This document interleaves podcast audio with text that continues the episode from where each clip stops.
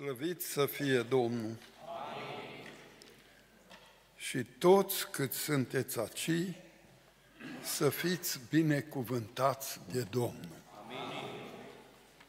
Indiferent ce religie aveți și indiferent ce gândiți despre Dumnezeu, să fiți binecuvântați de Domnul ca să puteți înțelege și mai bine ce trebuie gândit, cine-i acest personaj la care noi îi zicem Dumnezeu în limba noastră. Mărit să fie numele Lui. El, de altfel, este un personaj întreit. Tatăl, Fiul și Duhul Sfânt, care una sunt, a Lui să fie slavă. Pare măirit un pic când văd că unii au pus numele la biserică Sfânta Treime. Pă cum e aia? Dumnezeu nu-i întreg. Da, de la catolici, pornind apoi și la ortodox și acum și la pentecostal, la baptiști n-am văzut asta. Dumnezeu este o persoană unică, fără asemănare. Și nici cum împărțită ci una în lucrarea lor. Mărească să numele Domnului. În felul acesta putem citi în Sfânta Cartea a Domnului, în întâia epistolă a lui Ioan, în capitolul 5, pare că e cu versetul 7-8 acolo, unde ne spune căci trei sunt care mărturisesc în ceruri. Tatăl, Cuvântul și Duhul Sfânt. Și aceștia trei, mai tare, aceștia trei una sunt. Dar trei sunt care mărturisesc și pe pământ. Și aceștia cine sunt? Duhul, apa și sângele. Și aceștia trei una sunt. Vedeți? Duhul este din Dumnezeu, persoană în Dumnezeu și El se numește în Sfintele Scripturi cel prea înalt fiindcă El cunoaște toate tainele omului și analizează cu un alt cuvânt și lucrările lui Dumnezeu Tatăl. De aceea îi se zice cel prea înalt. Oriunde veți găsi în Scriptură cuvântul cel prea înalt, să băgați de seamă că este vorba de Domnul Dumnezeu, Duhul Sfânt. Arhanghelul Gabriel, când a venit la Sfânta Fecioară Maria, de i-a vestit că nu va mai fi fecioară, ci așa i-a zis, binecuvântată ești tu între, cum? Între femei. Oamenii au aruncat așa o umbră peste cuvântul Arhanghelului și peste cuvântul lui Dumnezeu și a zis că ei pururi ficioară. Dar Arhanghelul a declarat că din momentul acela cel prea înalt se va odihni peste tine, adică Duhul lui Dumnezeu, de aceea Fiul care se va naște din tine va fi chemat Fiul celui prea înalt. Vedeți? Cel prea înalt în credeul, mărturisirea de credință creștină, unică, acum multe biserici au crezul lor, ăla așa, ăla așa, ăla adaugă, ăla mai pune, dar adevăratul crez este credeul, făcut în 325 la Niceea, 8 capitole și 4 la Constantinopol. Și se numește Credeul Constantinopolitan, Niceu, Niceu Constantinopolitan. El este adevărul despre credință. Mulți nu-l citesc, nu-l știu, nu-l învață, dar el este foarte interesant. Și cei ce-l rostesc, nu știu ce zic, îl rostesc ca rugăciune sau ca și cum ar vrea să spuie lui Dumnezeu, să știe ce cred ei despre Dumnezeu. Dar Dumnezeu știe. El nu este o rugăciune, el este mărturisirea de credință în 325, când au fost adunate la Niceea, toate religiile păgâne, dar fiecare religie păgână era organizată. Creștinii n-au putut fi organizați fiindcă ei au fost omorâți, maltratați, chinuiți, tot timpul până la Constantin. Și atunci au fost chemați și ei ca să se pună ordin în imperiu, că era frământat imperiu, și Constantin a crezut că dacă ajunge la o credință, imperiul se va unifica. Și ideea lui a condus la o mare adunare prezidată de el, timp de șase luni de zile. Creștinii, fiindcă nu erau organizați, oriunde era o grupare mai mare, a trimis un delegat acolo. Așa că creștinii au fost 300 de bărbați, câtă vreme de la restul de credințe era unul, doi. Credință păgâne, în tot felul, care se închina la toate lucrurile, păgâni. Nu știau de Isus, nu știau de Duhul Sfânt, nu știau de Dumnezeu. Ei numea Dumnezeu șombou, cum indienii până acum. Doamne fer, dacă ar trece președintele Indiei pe drum și o vacă trece drumul, apoi el stă cu coloana toată să stea până când își face vaca treburile în mijlocul drumului și pleacă singură. N-au voie să o deranjează, că e spântă. Atâta păgânism mai este în lume. Dar minune că este păgâni între creștini.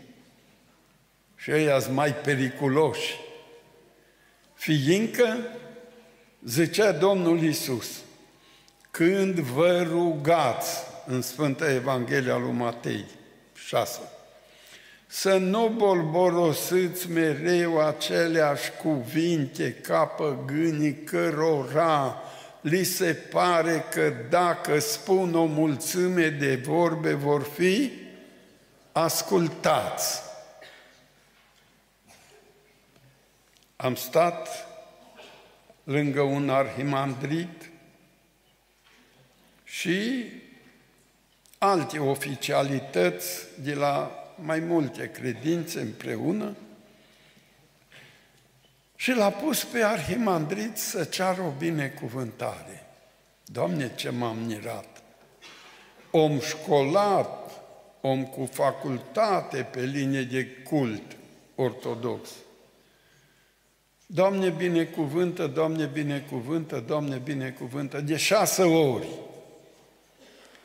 Și când a terminat, a transferat că să binecuvinteze și el alt, ăla alt era luteran. El zice, e destul cu atât. Să nu bolborosiți aceleași cuvinte ca păgânii. Păgânii în Indonezia și India și alte țări asiatice își educă câte un papagal și îl pune pe stâlp în templele lor și când trece un om pe lângă el, papagalul rostește rugăciunea învățată de stăpân. Și cei ce lucră acolo în templu îți plătiți să-i pună mâncare și apă și papagalul stă acolo. Alți păgâni fac mori pe vârfuri de dealuri unde bate vântul și pun o tablă acolo și tălângi care le poartă vântul și una e grosă, una e subțire, una lovește în jos, una în sus, dar când le auzi, ți se pare bine că rostezi rugăciuni și alea mori pentru rugăciuni. El stă acasă, habar n-are că rugăciunea o poartă vântul să duce într-unul. Multă păgânătate. Dar ce să vedeți că sunt și între ortodoxi păgâni și sunt și între penticostali păgâni. Ce înseamnă păgân? Păgân însemnează omul care nu știe încotro merge. Dacă îl întrebi, tu mergi către rai, pe Dumnezeu știe, că cu adevărat El nu știe. Ești pocăit, pe Domnul știe, că El nu știe, că El își aduce aminte că El e un jurat își aduce aminte cândva că o participat la ce știu eu ce alte lucruri care nu sunt bune. Domnul știe, dar el nu știe. Îl iubești tu pe Dumnezeu. Da, îl iubesc. Și dacă îl iubești, te cerți cu tată tău. Nu, no, pe aia tot omul o face. Pocăit adevărat, nu. Te cerți cu mama ta, te cerți cu copilul tău, te cerți cu socra, cu socru, cu jinerile, cu nora. Mă, păgânule, oprește-te! Știi ce zice Isaia, capitolul 1, începând cu 14? Știți ce scrie acolo? Numai să vedeți ce minunăție poate să spună prorocul. Auziți cum zice el, spălați-vă deci, spălați-vă deci și curățiți-vă, luați dinaintea ochilor mei faptele rele pe care le-ați făcut. Încetați să mai faceți rău, învățați-vă să faceți binele, măriți să fie Domnul Isus. Vedeți ce zice acolo prorocul? Învățați-vă să fiți pocăiți. În seara asta, de prima dată, am auzit Sfântul Cuvânt din Psalmul 23. Așa? Ăla a fost citit. Salmul 23. Salmul acesta 23 ne spune că Domnul este păstorul meu. Ce înseamnă păstor? Eu cred că aici oamenii de aici, de la Dobric, Aproape fiecare a avut oi. Chiar dacă nu au acum, dar unii vor mai avea și acum. Nu? Așa cred. Că înainte vreme după oi și după viche trăiau oamenii. Acum trăiesc după salar, alte munci. Dar atunci așa trăiau. Domnul este păstorul meu. Dar dacă Domnul e păstorul meu, tu știi cine e Domnul? Domnul este Dumnezeul care a luat trup de om și a venit la noi ca să ne cunoască bine. Mergeam cu copii așa pe la o pădurice care era aproape de sat și am întâlnit un moșuroi mare de furnici, zarvă mare, fugea una încolo, una încolo, unele aveau drumuri făcute unde nu creștea iarbă, altele veneau cu ceva în gură, intrau pe aici, altele...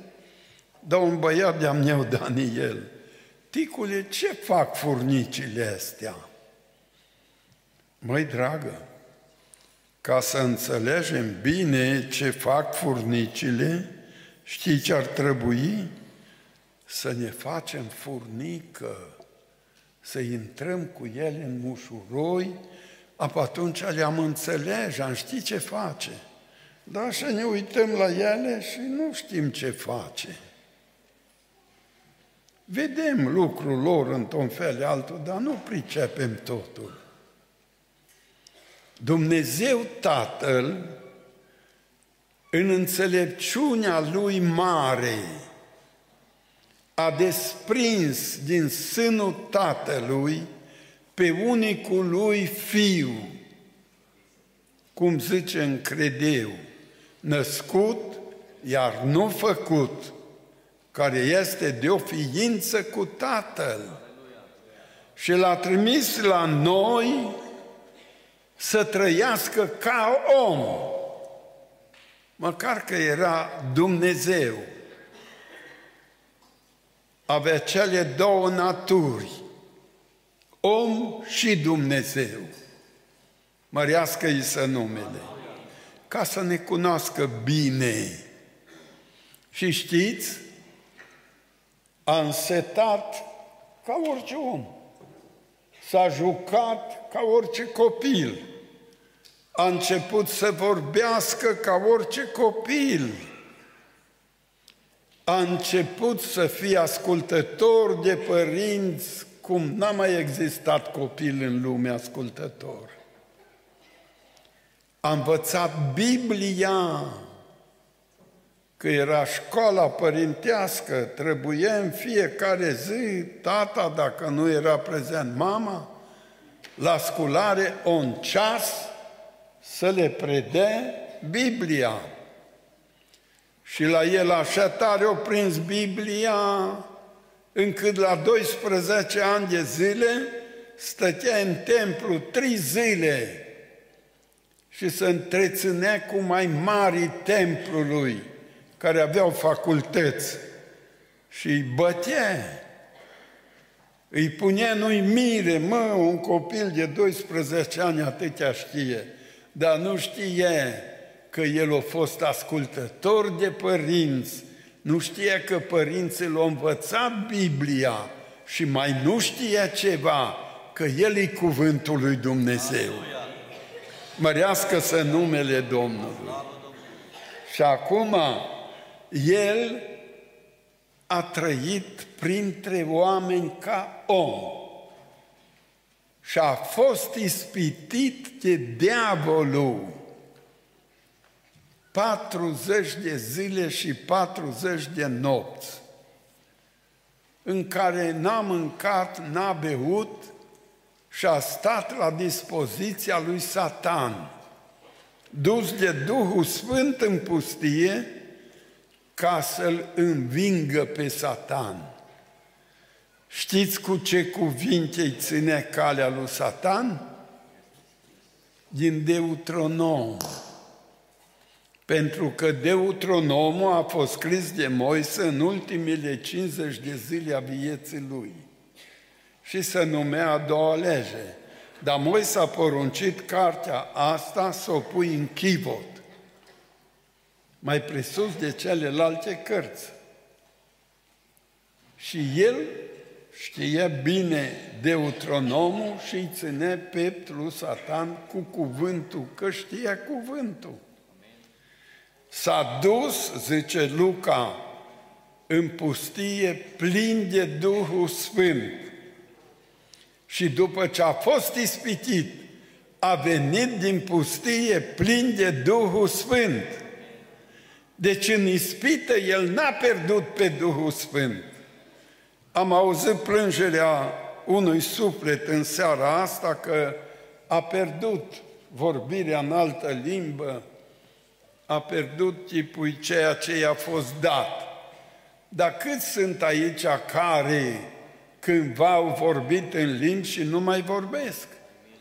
Cât sunt aici care au avut daruri și nu le mai practică? Cât suntem deficienți înaintea lui Dumnezeu? Dar Domnul Iisus în prezența lui Satan n-a pierdut pe Duhul Sfânt. Plin de Duhul Sfânt s-a dus, plin de Duhul Sfânt a venit. Și satana l-a lăsat, dar numai pentru o vreme. Tipul s-a obosit 40 de zile de-al tot ispiti și a rămas într-un repaus. Dar după aceea, iar a venit și apoi l-a ispitit în toate lucrurile cum mă ispitește pe mine, cum te ispitește pe tine, soră, frate. Așa l-a ispitit pe Iisus în toate lucrurile. Dar el care a biruit în prezența lui Satan, a biruit și ispitele care îi venea în gând și ispitele care venea din afară. Și eu mă rog lui Dumnezeu, ca Dumnezeu să păzească pe toți frații și pe toate surorile de ispititorul, să păzească pe tineri și pe tinere de ispitele care vin prin oamenii care nu scurați, să păzească Dumnezeu pe bătrâni și copii, pe toți deopotrivă, de ispita gândului propriu, că ăsta te tăvăle mai mult ca celelalte. Și ispita gândului propriu o poți provoca și o poți anula dacă ai înțelepciunea Sfinților. Dacă n-ai înțelepciunea Sfinților, singur te bagi în focul ispitelor.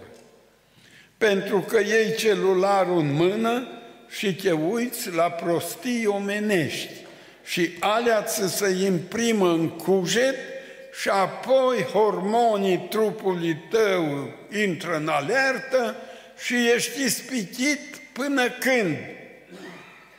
Până când? Până când mintea ta, încărcată de o ispită două zece, începe a huli pe Dumnezeu în capul tău. Începe a huli Biblia, când cineva cântă în capul lui vin hule. Când cineva vorbește de Dumnezeu, în capul lui vin hule. Când cineva să roagă, sau el să roagă, cu gura să roagă și în mintea lui, da până diavolul gânduri necurate și hule la adresa lui Dumnezeu, la adresa lui Isus. De ce? Pentru că te-ai băgat singur în gura lupului. Și mulți, după priviri din astea urâte, sunt încărcați de demoni care le macină apoi gândul, cum v-am spus, și fac rele. Alții să bucură doar să se uite la jocuri, ce știu cum, la fotbal, la ce știu eu. și urlă ai din lume în tribune și el urlă în casă ca nebun. Singur. Mai ține și copiii cu el. Mai oare vorbesc în plus? Ce părere aveți? Sau e adevărat? Ce ziceți? Nu e adevărat. Eu vă spun că cine m-a îndemnat pe mine să spun, știe. Mărească-să numele Domnului. Și ai putea fi așa de tare și de brav să ridici o mână sus și să spui, eu sunt unul din ăla care mă chinuie gândurile. Eu sunt una din aceia care îmi place cântarea lumească și nu cântarea duhovnicească. Am fost într-o familie mare lângă Graț și mereu radio românesc sau ce au avut ei acolo cu lai, lai, lai. Și intru în casă și eu mă rog, mă pui acolo deoparte, după ce dau mâna, stând un pic, mă, ce, Doamne, astea scântări din lume. Dar eu văzut că eu stau un pic așa sceptic. Dar, pe frate, apoi păcat să asculți cântări din astea din lume. Ba, nu-i păcat, dragă. Dacă ești lumească, nu-i păcat de ești duhovnicească, îi crimă că este a-ți omoară sufletul. Asta e crimă.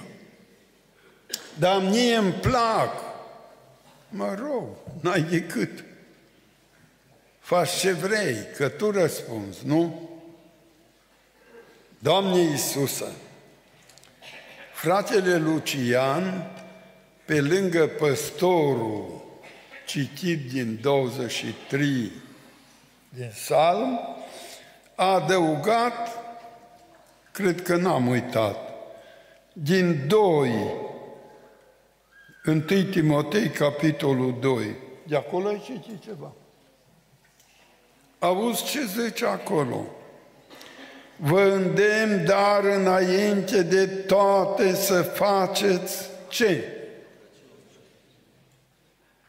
Apoi, măi, oameni buni, dimineața când te scoli, înainte de toate, fă rugăciuni. Când pui oala la foc, soră, să faci mâncare, înainte de toate, fă rugăciuni. Când ești din casă, înainte de toate, fă rugăciuni. Când te urci în mașină, înainte de a suci cheia, fă rugăciuni, măi omule înainte de toate, să faceți rugăciuni.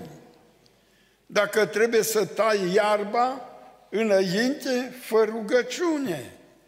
Dacă trebuie să împingi zăpada și să-ți faci loc în curte, înainte de asta, stai un pic cu lopata în mână și fă rugăciune, că nu să știe ai împins trilopeț, aici e un pic de gheață, tu n-ai făcut rugăciune și când te sâlești să împingi aia la alta, ai alunecat cas și îți rupe un șold.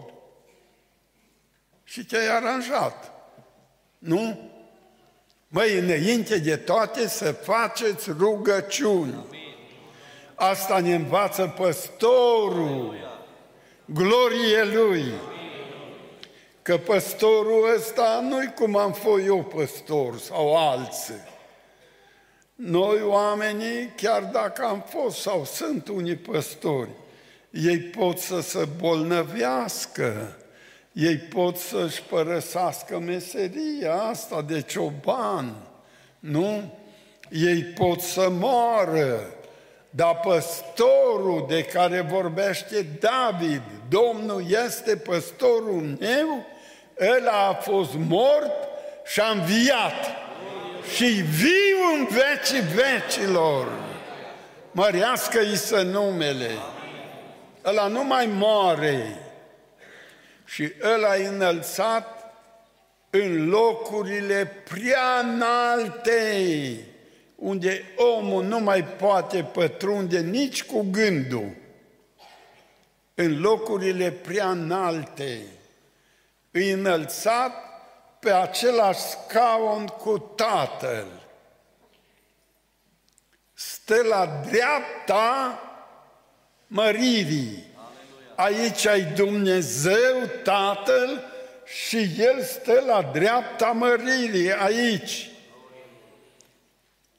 De ce? Pentru că a biruit pe Satan, pentru că a biruit ispitele, pentru că a biruit moartea, pentru că a biruit păcatul, pentru că a biruit lumea și s-a adus de jertfă ca un miel a lui Dumnezeu, pentru familia lui Dumnezeu. Slăvit să fie Domnul! Pentru că împăratul aduce o miel de jertfă pentru familia lui. Prorocul aducea o miel de jertfă pentru familia lui. Bogatul aducea o miel de jertfă pentru familia lui.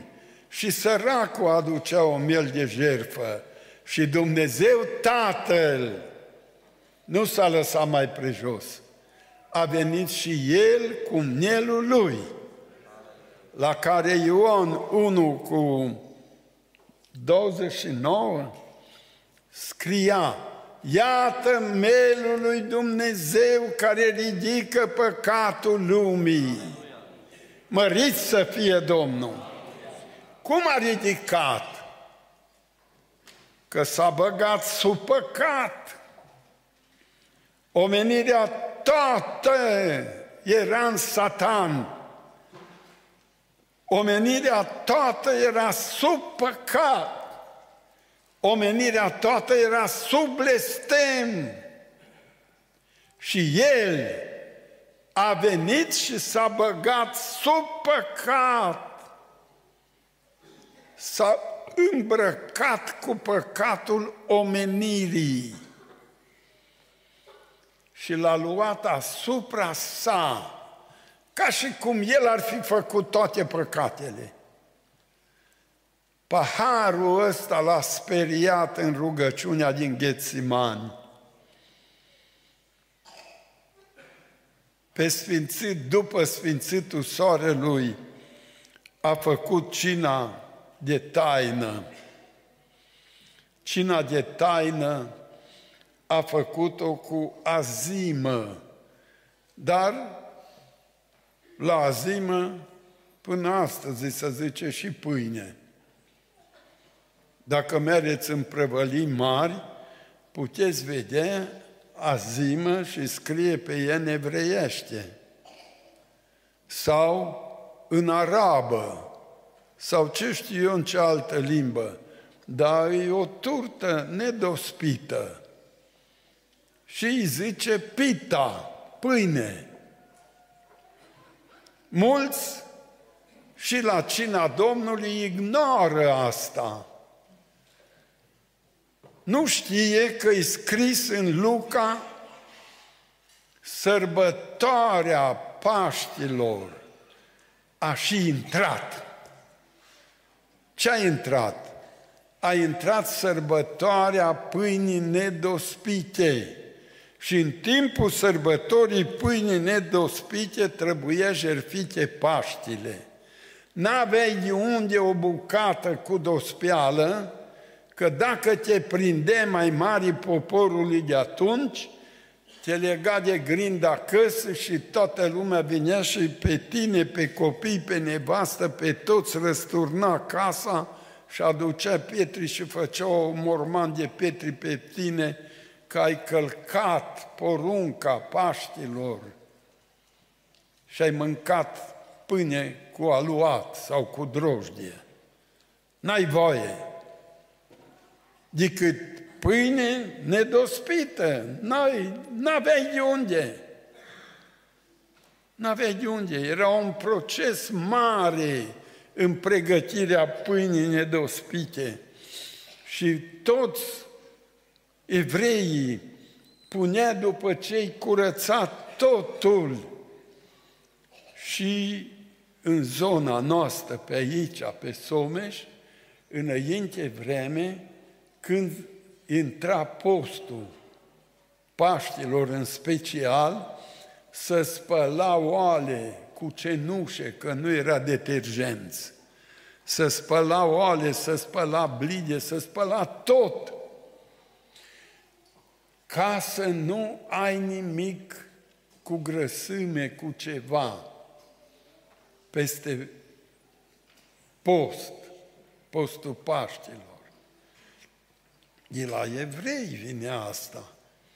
Și după ce părinții curățau tot, lăsau, lăsau un mosmac, o bucată, un gomboț de aluat undeva secret și apoi pune pe copii să caute. Și cel care găsa era cinstit de părinți. Ultima fărâmitură era scos afară și în casă nu era nimic cu aluat. Domnul Iisus Hristos a făcut cina de taină după cum scrie în numeri, după apusul soarelui. Și acolo a avut atâtea predici frumoase de îmbărbătare pentru ucenici. La 12 noaptea a cântat cântările. El știa că merge la răstignire, dar cânta cântările. Și una din cântare era Psalmul 118, în care zice, legați vita cu funii și aduceți-o la cornele altarului. Vorbea de el, salmistul. Și la urmă zice, aceasta este ziua care a făcut-o Domnul. Pe cine era ziua? Ziua era Isus. Fiindcă nu era soare, nu era lună, nu era stele, și Tatăl a strigat să fie lumină. Și n-a fost niciun luminător pe cer, dar a apărut lumina și asta era lumina întregului, era Isus.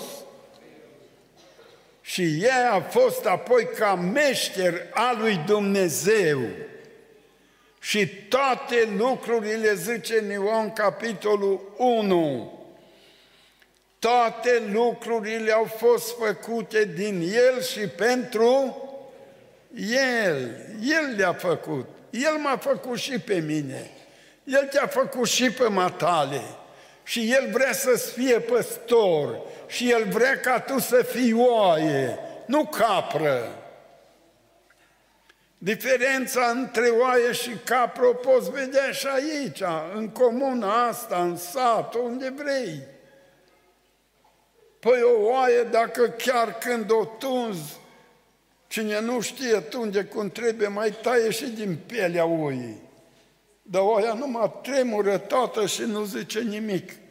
Dar dacă pui mâna pe capră și smulgi odată așa de păr, Ue, așa face? De urât, mă, de ce aude toată lumea. Păi știm, asta e capră. No, așa este câte un creștin indiferent ce cult are, când îi atins dreptul, te dau în judecată, te înjură, te face, pocăiți, nu te înjură, dar ține mânie, vorbește urât și ăla știi că-i capră, mă? Ăla știi că-i capră. Odată într-o adunare mare, am vorbit din 25 uh, Matei, judecata viitoare, și am început să vorbesc mai pe larg de capre. Era adunarea așa, în anfiteatru, așa, cu multe rânduri din este, așa, coroare. La un moment dat a coborât Harul lui Dumnezeu, vorbind de capre. Și atunci am strigat, cine se consideră capră și vrea să capete statut de oaie să vie la rugăciune? Păstorul care era ci Hozanie la așa ceva, nu-ți vine nimeni. Nu-i nimic, eu mă duc acolo în față. Cine vrea? Măi, a început să coboare peste toate, de să împinge unul pe altul. La urmă, numai și păstorelul de după Amvon vine și el acolo. Așa, mă? Păi și aș vrea să nu mă mai mânie, păi și aș vrea, păi dacă vrei, azi ai motiv, ai moment, Iisus e aici, Aleluia. glorie Lui, El transformă mintea, El transformă inima, El transformă omul. Păi eu m-am dus când eram tânăr, m-am dus în adunarea din Fodora plin de ură, împreună cu mai mulți, să-i batem, să-i speriem pe pocăiți. Dar ce să vezi când am ajuns în ocol acolo, era troscoțel așa de frumos și niște purcelași mânca așa lacom la troscoțel, că troscoțelul e foarte bun. Sunt oameni care face cu el salată, îl bagă în salată și îl mănâncă. Și alții mănâncă, de exemplu, în saleturi și asta, lucerna. Lucerna, așa crude, așa gras atunci. Și să vindem prăvălii un mănun din atâta cu un dolar până America, prin Canada. Oamenii o mâncă. Și așa mai departe. Când ne-am așezat toți în râd și am început să strigăm către jamul ăla, mă, nu mai iasă din casă unul Mercea Pavel, avea niște buze așa de două dejite și o gură largă, mare și o voce ca de tigru. Mă, ce căutați aici, mă? Toți vitejii mi-au fugit. Și eu am rămas aici, vine și mă prinde și mă zgâțăie de umăr. Tu, Vasile, ce cauți din celălalt capăt de sat aici? Ce, ce cauți, mă, după ce ai venit aici? Apoi am venit să văd ce fac pocăiții. Mă, pocăiții nu sunt ocol, pocăiții sunt casă.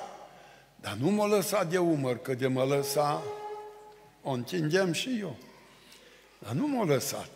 M-a băgat în casă toată ura mea acum mă uitam așa mai mult printre degete să văd ce fac pocăiță. Când am văzut că se pleacă toți pe genunchi, eu nu m-am plecat. Consideram spurcați, mă, cum? Că așa am auzit în șezători. Da, la un moment dat, mă miră faptul. Fete ca astea, câteva, nu erau multe, să ruga, mă, și curgea lacrămile și vocea li s auzea. Era două surori, bunica lui Nucuțu Căpâlna, pe care poate îl cunoașteți, păstor acum în Fodora, sora Anișoară, și vecina ei era sora matronă. La ea s-a făcut întâi în casă adunarea și venea de la Feldru și fratele Dumitru de aici și unii din Moldova și acolo la ei în casă a început adunarea. Era o stășiță. Și apoi tot câte unul a fost colectați pentru Dumnezeu.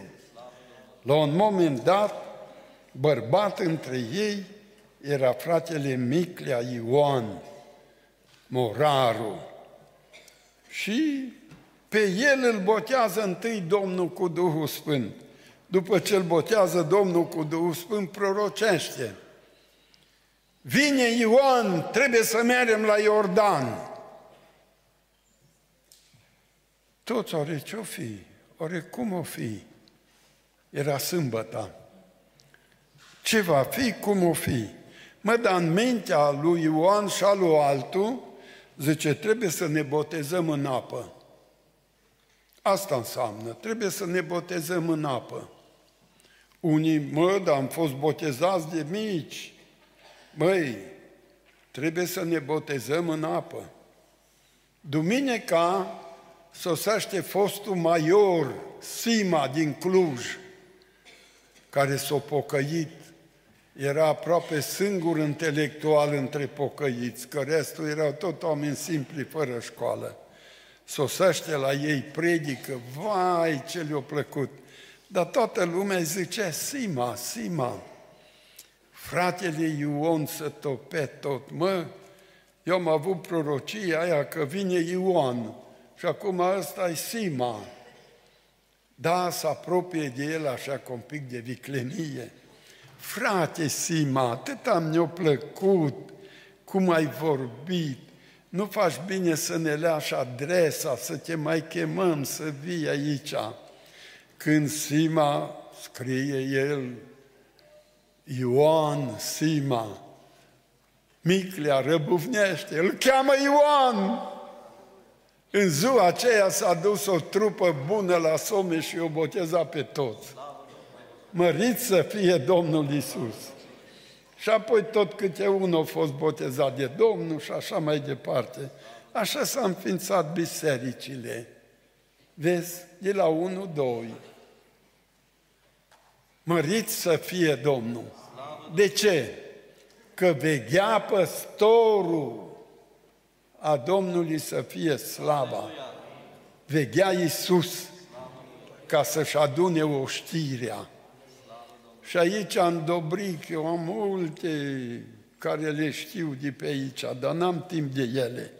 Vreau să vă spun numai să nu uitați că în capitolul 2 din 1 Timotei spune Vă îndemn, dar fraților, înainte de toate să faceți rugăciuni. Aleluia. Nu uitați, înainte de a te încălța, rogă-te. Înainte de a te îmbrăca, rogă-te. Înainte de a ieși din casă, rogă-te, măi. Rogă-te înainte de toate. Ca așa cere păstorul. Păstorul ăsta bun e Iisus Hristos. Și ăsta ne-a mai lăsat și cuvântul pe care l-ați auzit de aici, de la Isaia, așa de frumos rostit în Cartea Sfântă a Domnului, unde ne spune nouă ce să facem. Și zice așa, cuvântul ăsta. Spălați-vă deci și curățiți-vă, luați dinaintea ochilor mei faptele rele pe care le-ați făcut, încetați să mai faceți rău. Învățați-vă să faceți binele, căutați dreptatea, ocrotiți pe cel asuprit, faceți dreptate orfanului, apărați pe văduvă, veniți totuși să ne judecăm, de vor fi păcatele voastre cum îi cârmânzul negru, se vor face albe ca zăpada, de vor fi roșii ca purpura, se vor face ca lâna. De veți voi și veți asculta veți mânca cele mai bune rade ale țării. Ce minunăție! Și n-ați văzut cum se întâmplă. Era un cartier pe Valea Beului de țigani. Așa răuți erau săracii. Mulți umblau cu hainele rupte de li se vedea goliciunea n-auzai numai urlete, bătăi, bețâi și să mă iertați, își făcea treburile în cărare și în drum și unde i-a apucat vremea. Ba chiar în casă erau fricoși, nu ieșeau afară. O grămadă de copii, toți își făcea treburile pe vatra căsă și dimineața curăța. M-am dus la unul că avea cal și am vrut ca să vină să-mi fac o cărăușie. Nu intra, nu intra, nu intra, dar eu am deschis ușa. Când am deschis ușa, mă, iertați-mă, plin. Așa josnici erau. De bătut apoi să băteau bine și să dușmăneau de vai de ei. Și Domnul mi-a pus pe inimă și am intrat între ei cu Sfânta Evanghelie. Să te duci azi să vezi că eu am trecut pe români. Așa să îmbracă de elegant, așa că frumoase au făcut, de n-ai idee. Al cartier în răchita de alba, m-am băgat între ei cu Evanghelia și ei hărnicuți după ce au priceput că trebuie să se pocăiască, tot câte unul s-a pocăit, s-a înființat biserică și-a cumpărat toate locurile bune a răchitenilor și viile și tot au făcut căs frumoase, mă, ca în Austria, ca în Germania. Și satul, răchita, au rămas în loc de țigani câți bătrâne, câți slabe, câți rupte, garduri, Doamne feri. Ce face pocăința? Pocăința te nobilează și îți deschide mintea și Dumnezeu te face să mânci cele mai bune roade ale țării. Dacă voiești să asculți de Isus azi, oricare ai fi, indiferent, ți se schimbă situația, ți se schimbă familia, ți se schimbă mersul tău, ți se schimbă vorba, mă. Până aici ai blăstămat, ai înjurat, ai dat tot la satana. Cum zicea preotul ăla, Calistru sau cum îl cheamă, l-am ascultat odată la o predică, așa nervos își educa enoriașii, dar bine educa. Păi zice, tu dai găina la dracu, apoi mânci ouă de la dracu, tu dai vaca la dracu, apoi mânci lapte de la dracu. Așa fac oamenii, mă. Îți nespălați. Îți nespălați. Vezi? Pe copiii de la cel rău, pe părinții de la cel rău, animalele de la cel rău. De ce? Pentru că Diavolul domnește în lume și toată lumea zace în cel rău. Vrei să ieși din sub mâna celui rău? Te cheamă Hristos din împărăția sătanii și a întunericului, te cheamă la lumină, că El e lumina. Și Apostolul Pavel zice, noi care ne-am pocăit, care ne-am botezat, nu mai suntem fii nici ai nopții, a întunecatului și nici a întunericului, ci noi suntem fii a zilei și a luminii, a lui Hristos și a neprihănirii. Doamne, ajută-ne la asta! Măriți să fie Domnul! Astfel, dar, uitați-vă ce mai zice Sfântul Cuvânt și în Amos 5 cu 15, să vedeți ce scrie acolo, că eu nu văd să citesc acolo, sau scris aici, nu aici. Alea mici nu le pot citi. Citește tare. Urâți răul și iubiți binele. Să, să domnească dreptatea la poarta cetății și poate că Domnul Dumnezeul oștirilor va avea milă de rămășița lui Iosif. Amin!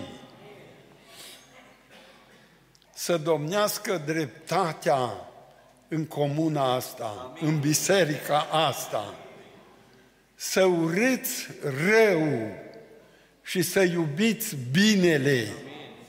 Aceasta e porunca păstorului. Domnul e păstorul meu, nu voi duce lipsă de nimic. Păi dacă El e păstorul și eu îl ascult, păi nu pot să duc lipsă, El poartă grija mea. Mărit să fie Domnul Isus. Scumpii mei, lucrul ăsta nu-l uitați. Copii a fraților, siliți-vă să încheiați un legământ cu Isus prin botezul în apă. Oameni de credință diferită, ortodox sau oricum vreți, siliți-vă să încheiați cu Isus un legământ prin botezul în apă, pentru că în credeu, știți că așa zice, mărturisesc un botez într-o iertare a păcatelor. Eu pot mărturisi, nu? Era 22 iulie 1956, când sub mâna lui Kerekeșoni, care mă ținea de mâna de astea cu mâna stângă și mâna dreaptă deasupra mea și mă învăța, vezi, când intri în apă cu degetele astea să ții nările ca nu cumva când te scot, apa să intre pe nări să te apuci de tușit, să te neci. Ține mâinile așa și când te aplec în apă, astupă nările până ieși din apă. Dar până să mă bage în apă, crezi tu în Domnul Isus, crezi aia, crezi aia, eu da, da. Până când vrei să slujești pe Isus? Până la moarte. Pe baza mărturisirii tale de credință, eu te botez în numele Tatălui, a Fiului și a Sfântului Duh. Și m-a plecat sub vălul apii, ca mort în moartea lui Hristos, zice Pavel în Roman 6, nu? Și ieșind din apă, ieșind la o viață nouă, cele vechi s-au dus. S-au dus vorba murdară, s-au dus mâniile, s-au dus certurile, toate s-au dus. Și tu ai devenit un om nou în Hristos. Mărit să fie Domnul! Este careva care încă nu are legământul încheiat cu Dumnezeu prin botezul în apă și ar vrea în seara asta să își dea viața în mâna lui Isus și eu și frații să ne rugăm pentru el ca Domnul să-l ajute să intre în poporul sfânt a Domnului. Este vreunul că dacă este, îndrăzniți, veniți încoace, că eu mă plim mai greu un pic și ne rugăm împreună, indiferent care ai fi. Vino aici, Aleluia. Iisus te cheamă prin graiul meu, slăvit să fie Domnul. Mai este careva? Veniți! Vino Iisusă la lucru! Aleluia! Sunteți o soție? Doamne Iisusă Hristoasă, pune mâinile peste aceste suflete, grebaname rodaseșa severia andoletos. Astăzi, când ei își predau viața în mâna ta, intră în viața lor,